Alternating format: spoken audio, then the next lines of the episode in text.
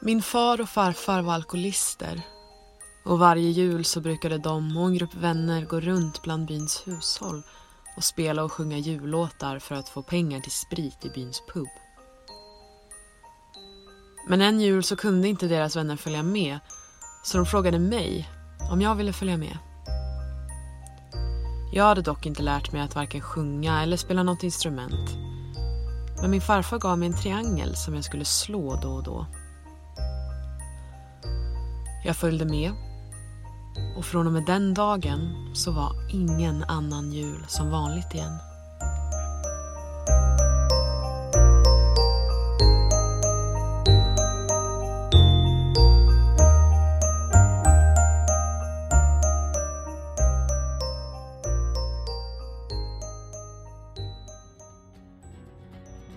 Lost in the night.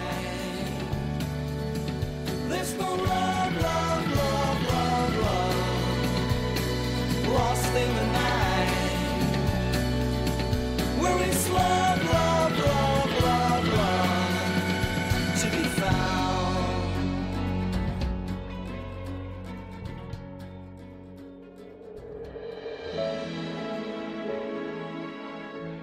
God annandag och välkomna alla mellandagsnjutare till podcasten Lägereldens julspecial Lägerelden mellandags chill. Podden som skulle ha blivit en riktig fysisk liveshow men på grund av ni vet vilket virus så blev det istället en helt vanlig lyssningsbar podcast som man kan ta med sig överallt och lyssna till när och var som helst.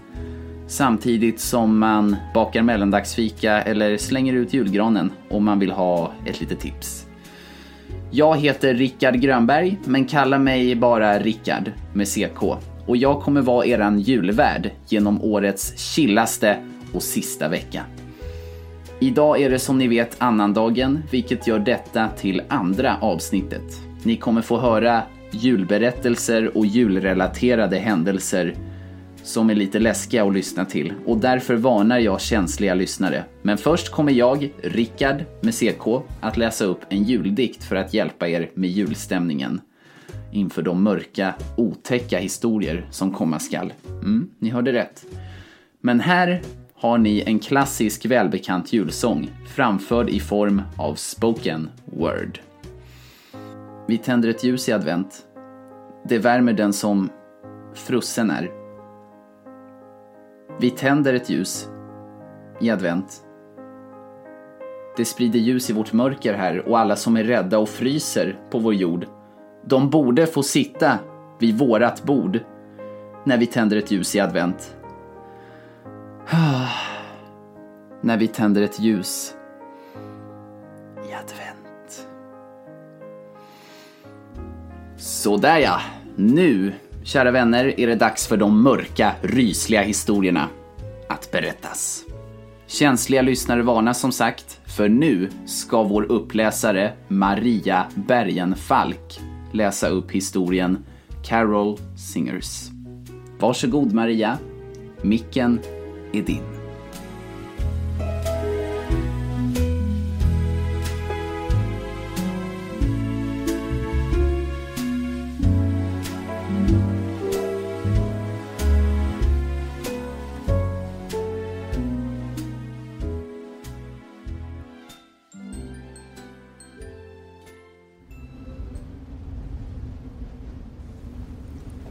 Kvällen var mörk och vintervinden var så kylig att det kändes som knivar i ansiktet.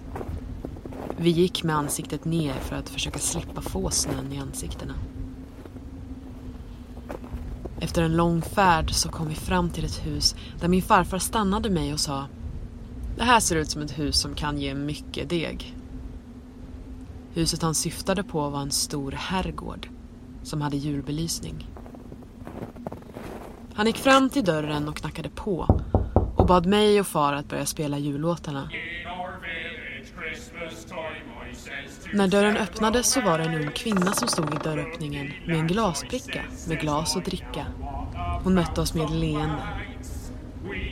Vi fortsatte att spela och sjunga våra låtar fram tills att kvinnan avbröt oss efter att vi hade spelat vår sista låt. Hon bad oss att ta ett glas saft innan vi gick vidare. Farfar gick fram först. När jag skulle ta mitt glas så kikade jag upp och såg någonting i fönstret. Det var ett förfärligt ansikte. Något jag inte kan beskriva med ord. När jag kollade tillbaka på kvinnan som serverade oss saft så såg jag att hennes ansikte var lika förfärligt som den jag såg i fönstret. Medan jag hade kollat bort från far och farfar så hade farfar redan tagit en klunk av saften. Men så fort saften hade runnit ner för farfars strupe så var det som att han fick ett slag.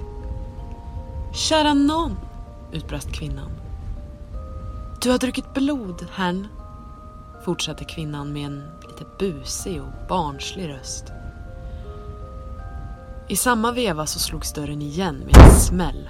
Farfar ramlade bakåt och tappade glaset han hade i handen och glaset gick sönder i tusen bitar. Det enda som fanns kvar var en mörkröd pöl i snön. Det var det sista jag minns från det. Dagen efter så vaknade jag upp i snön bredvid far och farfar. Min far hade vaknat upp ett tag tidigare så han stod och gnuggade sig i huvudet. Farfar låg död. Hans ansikte var lila och svullet. Kvinnan hade redan försvunnit och det enda som var kvar var den mörkröda pölen från farfars glas. Jag och far sprang hem och ringde polis. Polisen trodde inte på far. Men de åkte till huset för att ta farfars kropp till bårhuset. Polisen berättade för oss att det huset hade stått tomt i över hundra år. Efter den natten så var far inte densamma igen. Han slutade dricka och jag hade lovat både mig och farfar att aldrig dricka alkohol.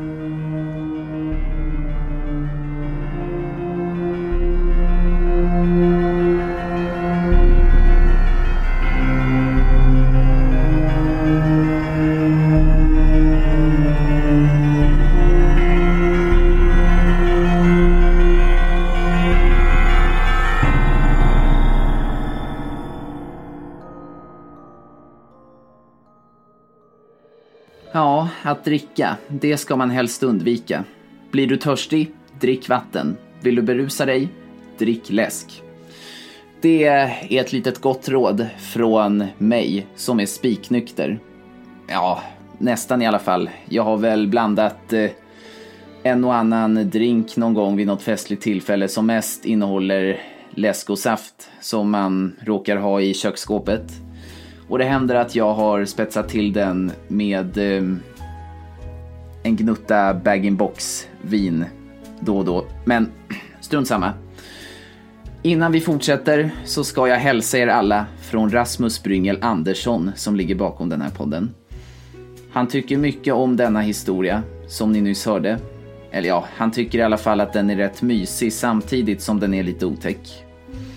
Och Rasmus hoppas även att ni gillade den här historien lika mycket som han. Och det hoppas även jag.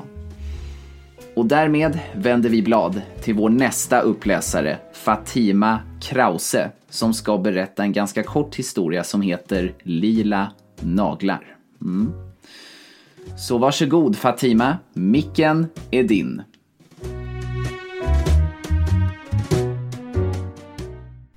Hej, poddens skapare här, Rasmus. I den här historien, Lila naglar, så kommer jag läsa in. Det här är för att Fatima Krauses manus, det blev någonting med det manuset. Så att dagen innan det här avsnittet skulle släppas så hörde jag av mig till henne och frågade vad som hade hänt.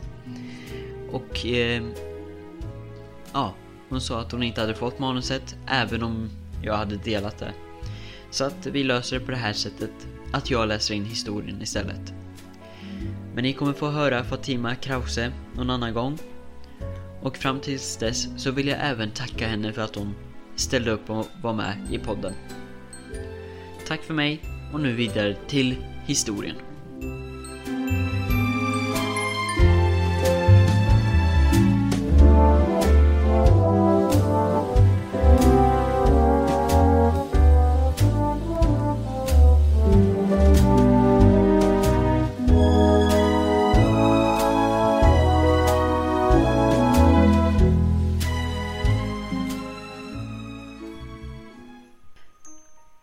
En och hennes mor var i en leksaksaffär för att handla in de sista julklapparna inför jul. Men på en hylla såg hon en vacker docka med långt, luftigt, blont hår. En vacker blå klänning. Men det som stack extra mycket ut med dockan var att den hade långa naglar med vackert lila nagellack. Dottern tjatade om att få den nu, men hennes mor sa nej och det handlade de andra julklapparna. Julaftonsnatten kom och presentöppningen kom. Flickan som sett den vackra dockan fick sin önskejulklapp och var så nöjd över sin julklapp. Hon lekte med den hela dagen och på kvällen så la hon dockan på sitt sängbord. Hon somnade rätt snabbt den kvällen. Med en helt underbar dag i bagaget. Men på natten så vaknade hon av ett konstigt ljud som hon inte kunde lokalisera var ljudet kom ifrån. Så hon valde att ta en kik runt huset för att se vart ljudet kom ifrån. Hon försökte ta sin docka, men när hon sträckte ut handen så var dockan inte där. Så hon valde att gå utan dockan. När hon kom till föräldrarnas rum så verkade det som att föräldrarna sov lugnt i deras säng. Så dottern gick tillbaka till sin säng och somnade om. Dagen efter så såg hon sin docka på nattduksbordet som hon försökte greppa under natten. Men det var någonting som inte stämde. Hennes föräldrar hade inte vaknat ännu. Detta var någonting som var underligt och föräldrarna brukar ha gått upp flera timmar innan hon vaknade. Så dottern tog sin docka och gick till föräldrarnas sovrum. Men när hon kom till sovrummet så möttes hon av en hemsk syn. Föräldrarna låg döda i en blodpöl i sängen. Men det hon hittade var två långa lila färgade naglar ifrån föräldrarnas hjärtan.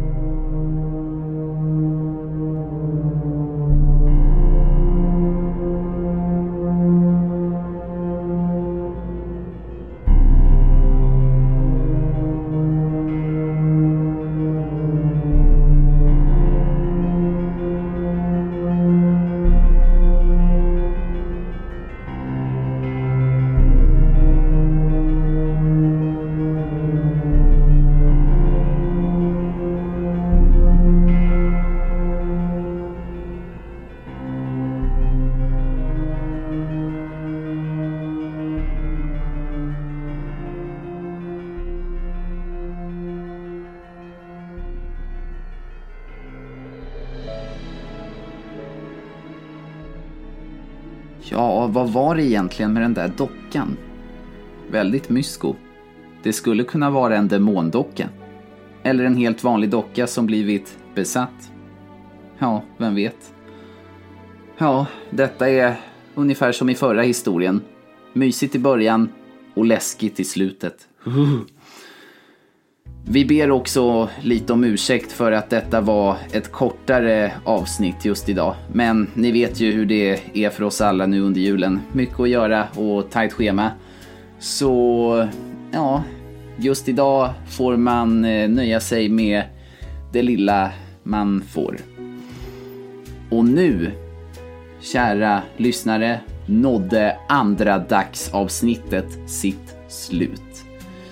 Jag hoppas ni har fått en riktigt mysryslig stund med oss och så hoppas jag att vi ses, eller rättare sagt hörs, imorgon i nästa avsnitt. Glöm inte att följa poddens skapare Rasmus på bland annat Facebook där han heter hela sitt namn, Rasmus Bryngel Andersson. På Snapchat heter han Rasmus0207. Och på Instagram och TikTok heter han Rasmus Bryngel Andersson som ett enda långt sammansatt ord utan några mellanslag.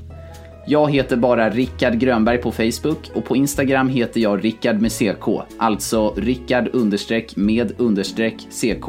Och så heter jag snabel-a rickard.withck på TikTok.